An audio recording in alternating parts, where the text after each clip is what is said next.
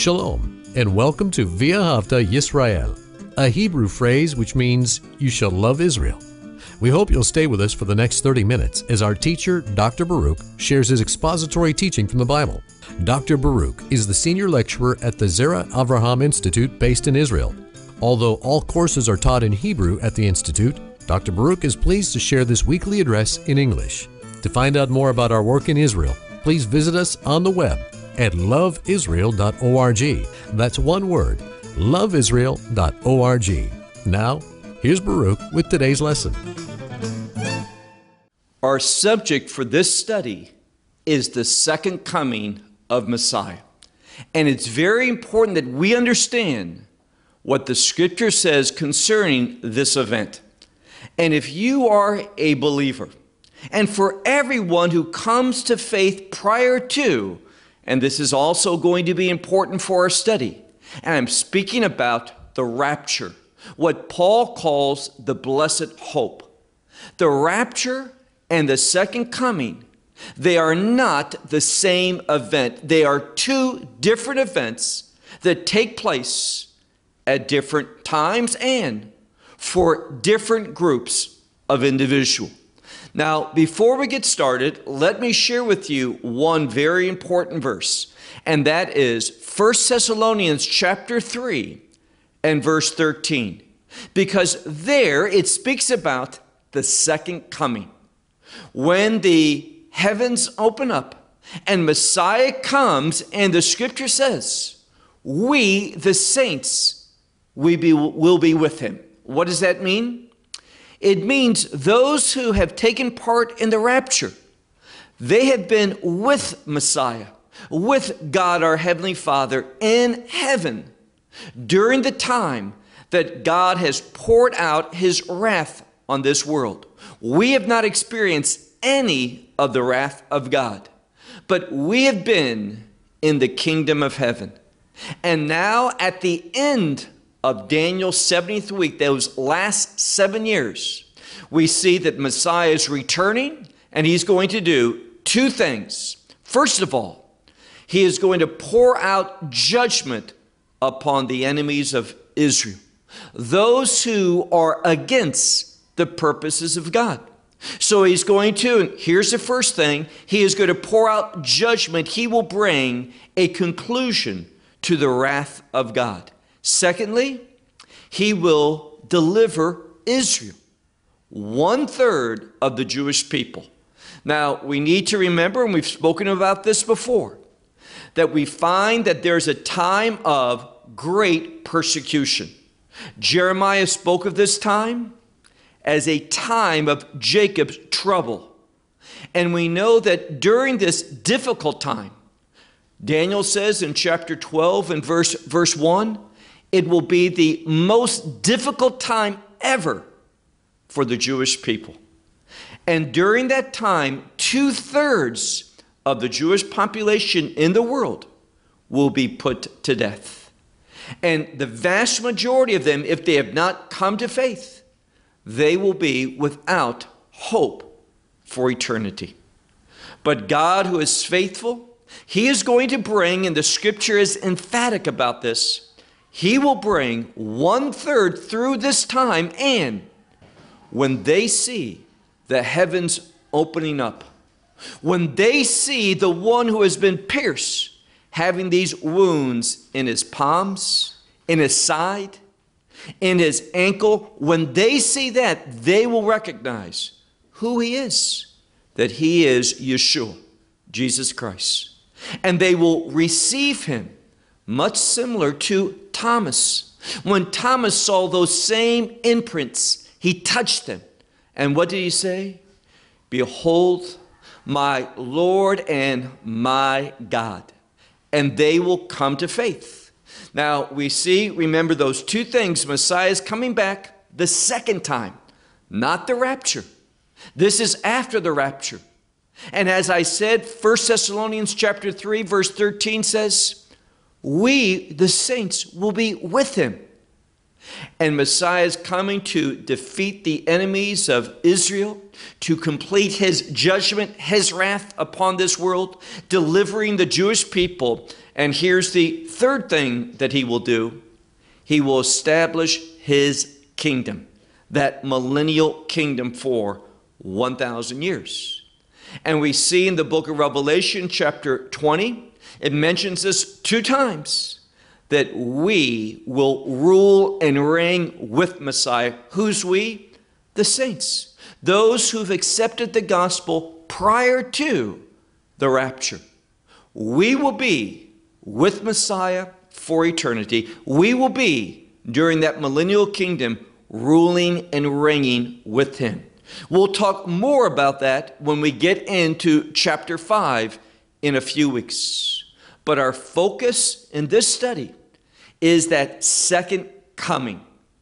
Take out your Bible and look with me to the book of Matthew and Matthew chapter 24. Now, we saw that after the abomination of desolation, there was an important shift in whom Messiah was speaking about.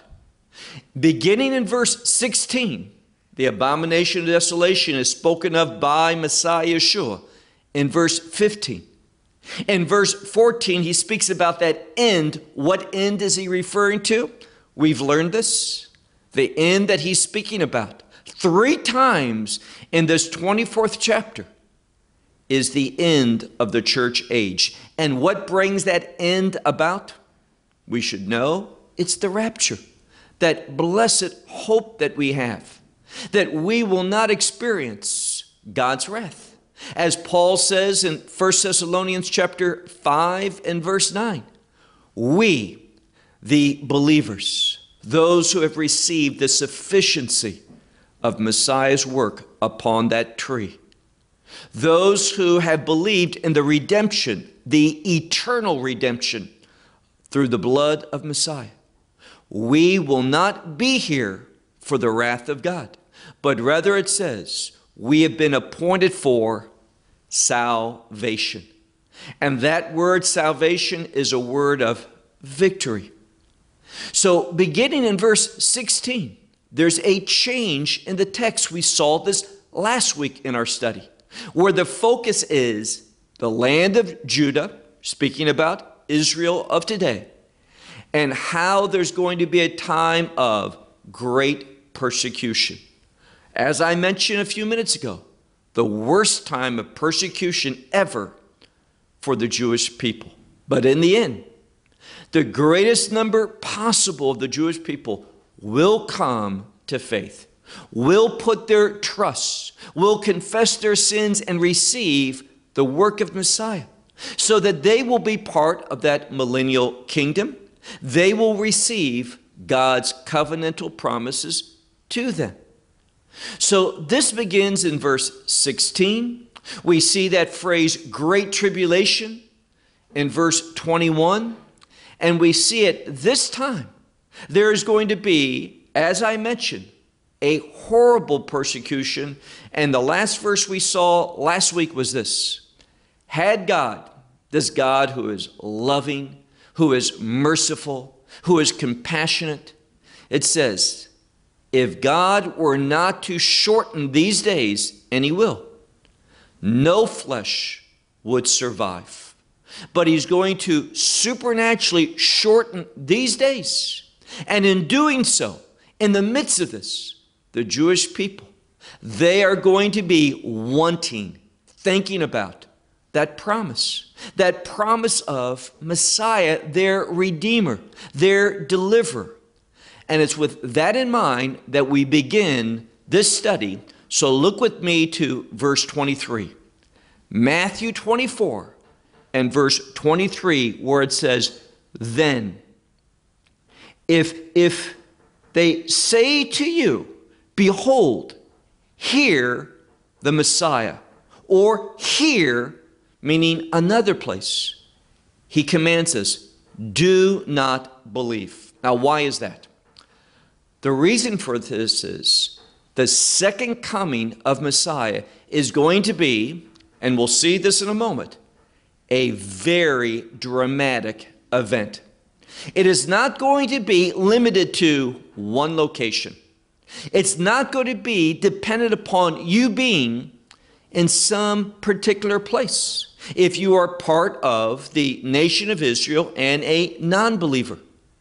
It is not a location, it is not some place, but rather, we are going to see that the second coming, when he comes to complete the judgment of God upon this world, when he comes to deliver Israel, when he comes to establish that millennial kingdom, it will be a very dramatic event.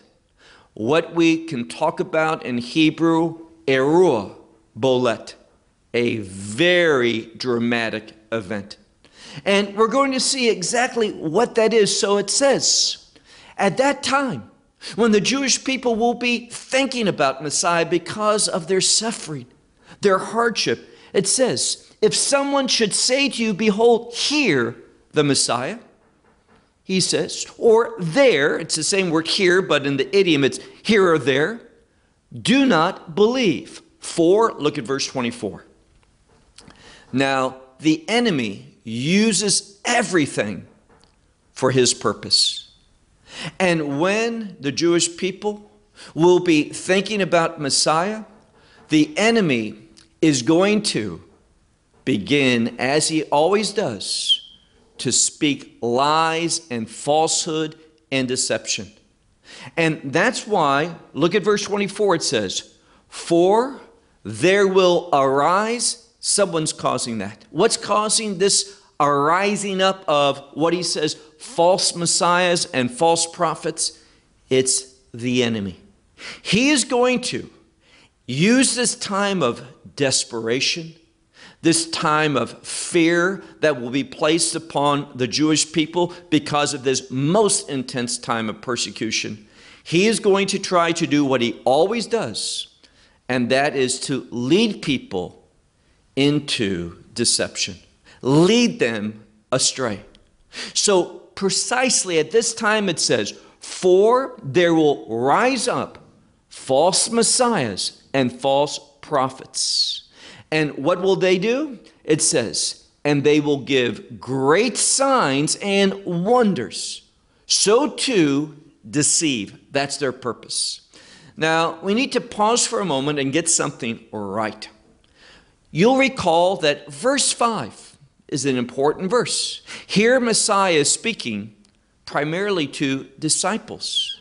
And he warns because this whole time of Daniel's 70th week is a time of falsehood, deception, lies. Why? Because during these last final seven years, during Daniel's 70th week, it's going to be the Antichrist, his empire, that's ruling. And his empire is an empire of blasphemy and deception and falsehood. And remember what it says Many will come in my name. Who's speaking? Yeshua. So they are going to come in his name and say that, that he, referring to Yeshua, is the Messiah. And you say, well, that's good. He is the Messiah. But here's the problem. They're going to say, oh, we're a believer. They're not.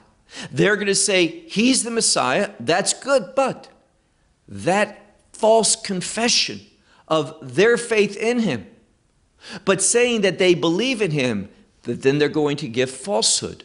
They're going to give heresy. They're going to be an instrument of deceit, and they will lead many astray. They're going to be deceivers. But in verse 5, they are saying that Yeshua, Jesus, is the Messiah. But when we come to our verse here, verse 24, here it says that there's going to be many individuals that they proclaim about themselves that they are the Messiah, that they are Christ, but they are false. That's why it says, Then there shall arise many false Christs and false prophets, and they will do exactly what we read in Revelation chapter 13.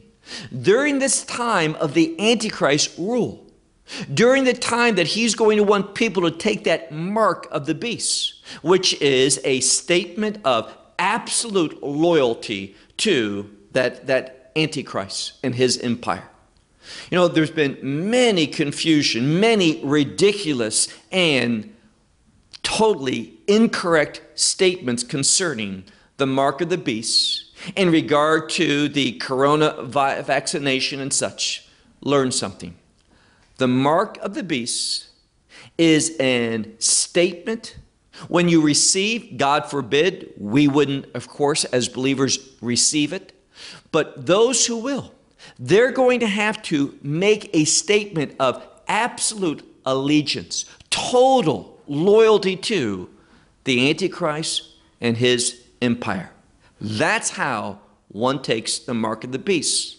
Not by confusion, not out of just, well, I want to be able to do this, so I'll, I'll take this vaccine, I'll take this. We need to be very mature here. Stop being led astray. The mark of the beast is a mark.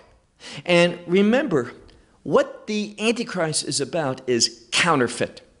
Now, if you do a good job of studying, for example, Deuteronomy chapter 6 or Deuteronomy chapter 11 or Exodus 13, and there in that 13th chapter, it's spoken about twice. There is what's called tefillin in, in Hebrew, phylacteries from the Greek word that speaks of these boxes, little boxes that contain scripture that one binds upon their forearm or binds upon their forehead. This is the same place that the mark of the beast will go. Here's what we need to see people are going to be challenged. Who are you going to follow? What are you going to submit to? Are you going to do the work arm is synonymous biblically with deed, power, effort, action? And the forehead with thought. Are you going to think according to the Word of God and behave according to the Word of God? Or is your allegiance, loyalty going to be towards the Antichrist? That's the challenge. So, again, it's not something that someone does by accident. I didn't know what I was doing. It is going to be very clearful that the mark of the beast is paying one's allegiance, being absolutely loyal to this empire of blasphemy.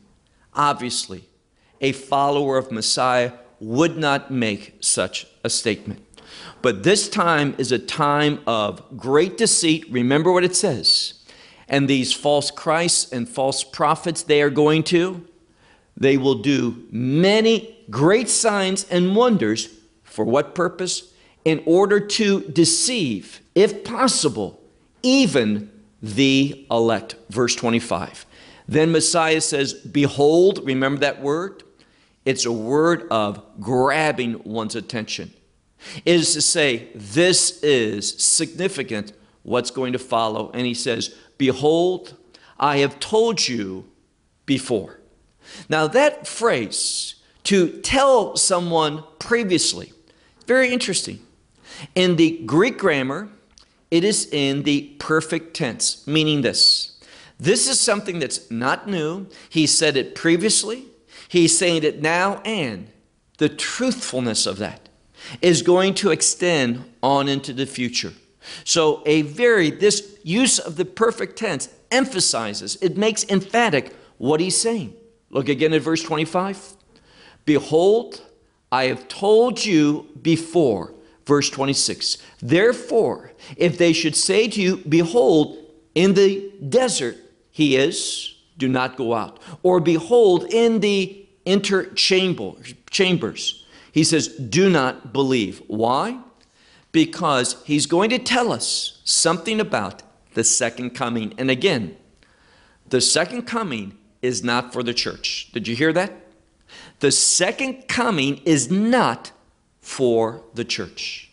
The second coming is for Israel to deliver them to defeat the enemies of God, which will also be the enemies of Israel, and to set up the millennial kingdom. And in the millennial kingdom, we're going to be, as I said, Check out Revelation chapter 20, verse 4 and verse 6. We are going to be ruling and reigning with Messiah. It's not so much for us. We're going to be, the body of Christ, are going to be in a supervisory role. We're going to be overseeing, we're going to have authority. We'll talk more about that when we get into Matthew chapter 5 and Messiah's teaching. But look at what he says here. He says, verse, verse 27 For just as lightning goes forth from, and your Bible probably says the east, and it's the word for rising. The sun rises in the east and it sets in the west. Literally, the language is rising and setting, but we would translate it for simplicity. He says, For just as the lightning goes forth from the east and shines unto the west, thus will be the coming of the Son of Man. So, what he's saying, and I mentioned this a few minutes ago, what he's saying is the second coming is going to be a very dramatic event. Just like lightning, doesn't matter where you are, whether you're uh, uh, in one location or a half mile or a kilometer away, when lightning goes, it lights up the sky. You see it in one place and across the horizon to the other side. It is most visible, most dramatic. And this is what he's saying. Don't think it's his second coming. You have to be in the wilderness. You have to be in some location inside, some building, some chamber. No, it's going to be most spectacular. He says, For just as lightning goes forth from the east and shines unto the west, thus will be also the coming of the Son of Man. Look at verse 28. Now, in verse 28, we have a very unusual scripture. It says here, let me just read it literally. Translated, it says, For where there should be the carcass, there will be gathered the, the vultures. And this is the word for like an eagle, it's in the plural. And what's he saying? Well, remember something. If you go back to, for example, the story of David and Goliath, and by the way, that account of David and Goliath, this victory, it comes to us within the context of redemption. God moving through David in this day, in the end times, the last days, God is going to move through the son of David to bring victory. But just like David had victory, this one individual, and it brought about victory for all of his people. But here's the connection. Remember, it speaks about how David says to Goliath, Your carcass will be in the field, and the birds of the air, they'll come and feed upon you. So, this was what should come into our mind. It is natural. If there's a dead body, the vultures come. And in that same way, God, because He's a covenant keeping God, in just the same way that it's, it's just natural, it just happens, it's for sure. There's a dead carcass, vultures come. There is a covenant making God, a holy, righteous God. He is going to fulfill his covenant promises to his people. So we have victory, we have the shame of the enemies of God, the enemies of Israel. They are going to die and be laid out upon the, the fields of Israel. Just like what we see other places where it speaks, you can see this in the book of Revelation, where on a very unique location, Armageddon. And Armageddon is the valley. It has another name, by the way. It's also known as the valley of Yehoshaphat. What is that term, Yehoshaphat? Well, it's a two word name, and it speaks about God, the Lord, He judging. And that's what God's going to do. He's going to see that vast army that comes from all over the world. Every nation is going to come against Israel. And that final battle, the battle of Armageddon, which is also the battle of Gog and Magog, that war. And the, the main, main battlefield, that primary place of this conflict, is going to be near what we call today Megiddo. It is also known as the mountain of Megiddo or Har. Har is mountain. Har Megiddo or Armageddon. And this is the mountain of destruction. And it's for the purpose of taking control of that mountain. Why? If you contain, if you control that mountain, you have free passage to Jerusalem along the coastal highway. Well, this is a place of many battles, and the battle is going to be in the field next to it, which is the valley of Jezreel. Now, what is that term, Jezreel? It means God will plant. He is going to, in the last days, bring his people back, plant them back upon the valleys and hills, in the Galilee, in Samaria, in Judea, in the Shephelah along the uh, coast, in the Negev. And God is doing just that in our days. Scripture is being fulfilled. One can see God's faithfulness to his prophetic revelation.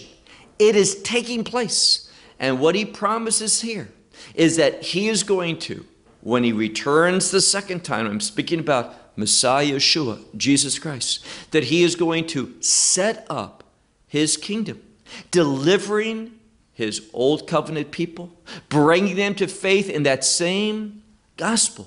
There's only one name in which we are saved the name Yeshua HaMashiach, Jesus Christ. Only through his gospel message. And what we're going to do in our next study, we're going to be talking about two biblical signs. One is the sign of the rapture. And the other one, although it's similar, there's one very important difference. And this is the sign for the second coming. Two different signs. Why? Because the rapture and the second coming are two different events. So if you don't know what these two different signs are, and we'll read about them in the scripture, then you'll want to join next time because it's an important study concerning the faithfulness of God. Until that time, may God richly bless you. Shalom from Israel.